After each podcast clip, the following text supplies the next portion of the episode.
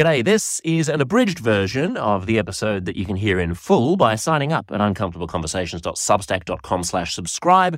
Enjoy the freebie. This is a special bonus episode of Uncomfortable Conversations. It's from the archive, and it's a it's a bonus content which is just for subscribers. So thank you for being a subscriber. Thank you for actually pulling your finger out and bothering to join the community. And this is one of the benefits that uh, that you're getting. This is a conversation that I had on my last podcast, We the People Live, in 2017. And uh, without further ado, I will just introduce it. Obviously, needless to say, all of the topical references that we may talk about are old, but it's still well worth listening to. I hope you enjoy it. Regular programming coming next week. Today, a very special one on one with a man who needs no introduction, but I'll give him one anyway because that's courteous. Louis Theroux is one of the most beloved broadcasters in the English speaking world, thanks to his captivating TV documentaries, in which he parachutes into odd subcultures or entirely unodd everyday cultures and unveils their weirdness and their humanity by playing the role of the inquisitive outsider, the innocent alien transplanted down to planet Earth. What better fit then as a target of his curiosity than a community that quite literally believes we are aliens transplanted to planet Earth? Louis Theroux's new feature documentary is entitled My Scientology Movie. Uh, Louis, thanks for being on We the People Live. Thank you for having me, Josh. It's great to be here. Now, uh, um, every time that I need to fill out my occupation on a customs form on a plane, I scratch my head a little bit and have to make something up. Uh, um, everyone in Britain and Australia already knows who you are, but some people in America, uh, I feel, still don't. So for them, w- what are you, Louis? I'm a documentary maker and a journalist. Although I don't direct documentaries, I appear in them. I'm a, I, as a reporter and a writer but I do it in a participatory way. So I go into worlds that are in some way extreme or offbeat or involve high levels of emotional and psychological angst. And I attempt to form relationships with the participants thereof. I really do try to get to know people who maybe many outsiders have only seen as um, sort of controversial or, or demonized figures or figures who are little understood. Over the years, I've done many different documentaries for TV. I've done two on the Westboro Baptist Church, in which I spent several weeks, uh, more or less, uh, alongside them and uh, inside their homes. I've done one on neo Nazis in California. I've done the, the porn industry in LA. I've done gangster rap, wrestling, uh, gambling in Las Vegas, and many, many more one of the things that I love about hopping on a Qantas flight is is going and seeing if there are any new Louis Theroux's that have dropped, so that I can binge watch them across the the Pacific. And the number of different scenarios that you end up putting yourself in is, um, well, let me put it this way: it strikes me that that there are two types of things that you do. But that much of your appeal is in, on the one hand, making things that strike us as natural seem peculiar, and on the other hand, making things that strike us as peculiar seem natural. So, as you say, the Westboro Baptist Church, everyone thinks that that's crazy, but when you go there, it becomes somewhat understandable. And conversely, there are everyday things like the prison system, which we take for granted as being normal. But when you go there, I, I finish watching the episode and I think, well, that's deeply weird that we have this thing. Do you think of those uh, two sort of missions as being related projects, or are they just accidental corollaries of the same project?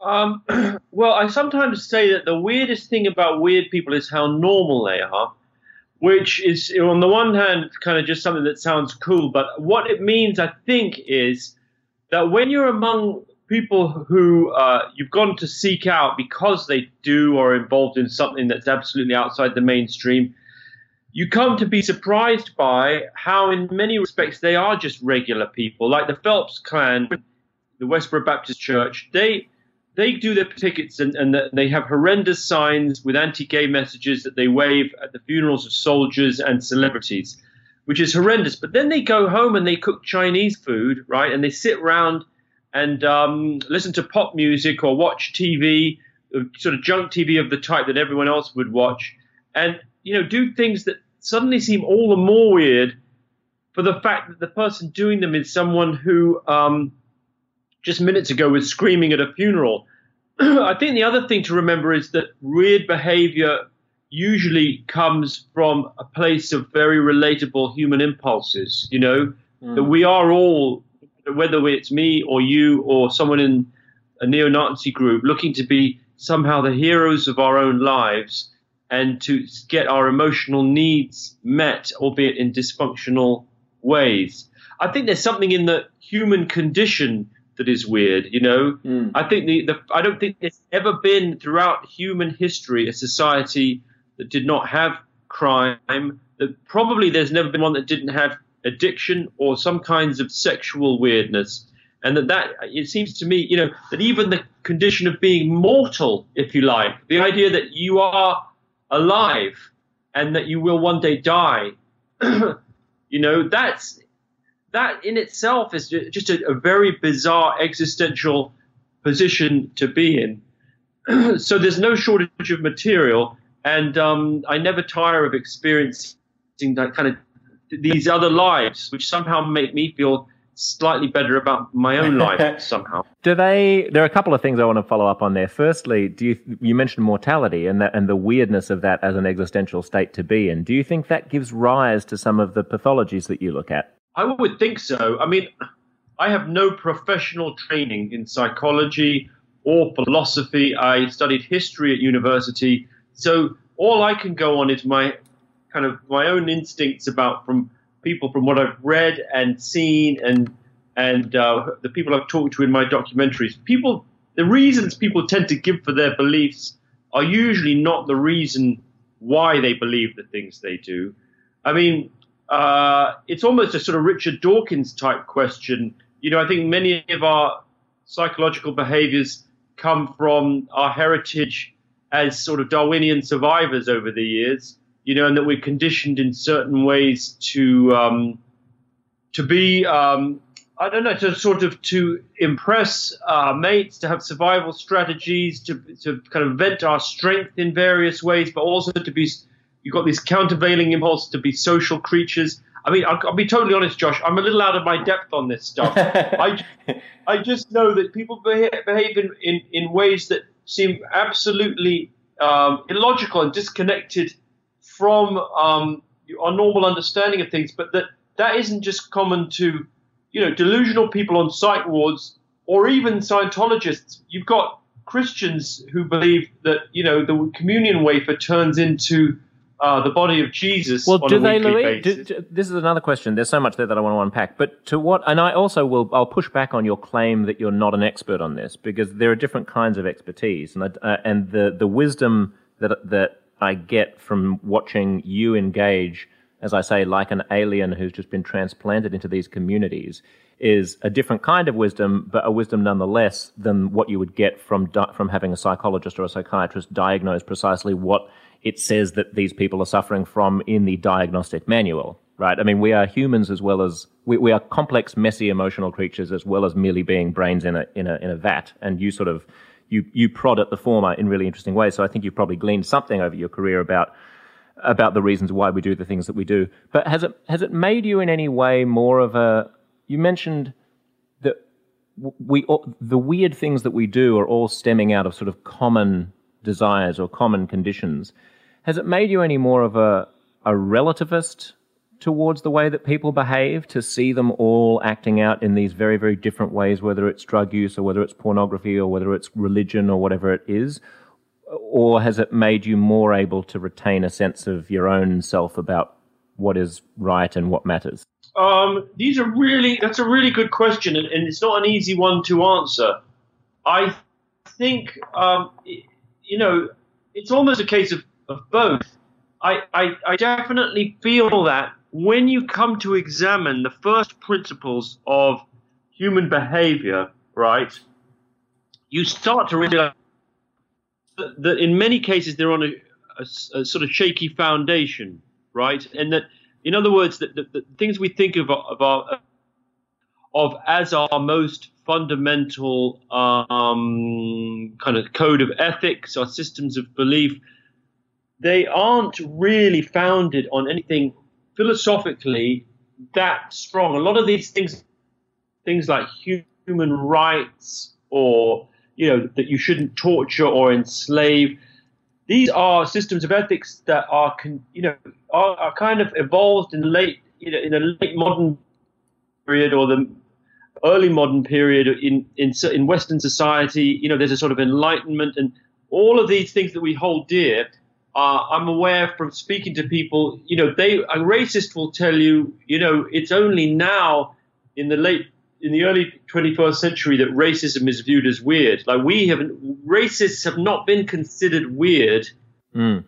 Putting it very bluntly, but there's a sense in which racism has not really been considered weird in Western society for the last 2,000 years, if you like. Well, and in some ways, it's only now considered weird in Western society. It's been the status quo assumption of every tribe throughout history, really, hasn't it? Right. And, and in fact, um, you know, human sexuality, you could go either way. You could say, actually, for 2,000 years, or at least 1,500 years of Christian hegemony, uh, homosexuality has been viewed as a, a mortal sin, punishable by death um, in in Christendom, if you like.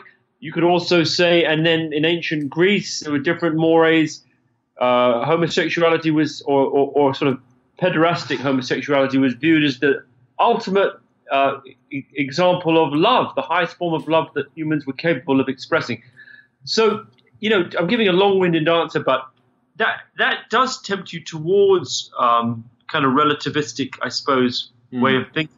But in the end, you know, I feel as though you can get too philosophically kind of prissy and, and, and, and that you don't, you know, paralyzed if you think too much in that way. And, and, and I, you, I think most of the time you do have a sense of, of what abuse looks like and a sense of what bu- bullying is that the, as much as they might, certain definitions might change in, in time and place, um, there's a sense in which one, one, one knows when cruelty is taking place. And so I, I do try more and more as I work to resist easy moral judgments, but also to really take a kind of responsible position. And I really don't try and use systems of thought. Like I'm, I'm I, I don't, I try not to be overly political or, or impose a political framework or a sort of theological framework or even a particularly thought out humanistic framework in terms of how I approach the stories. I really try to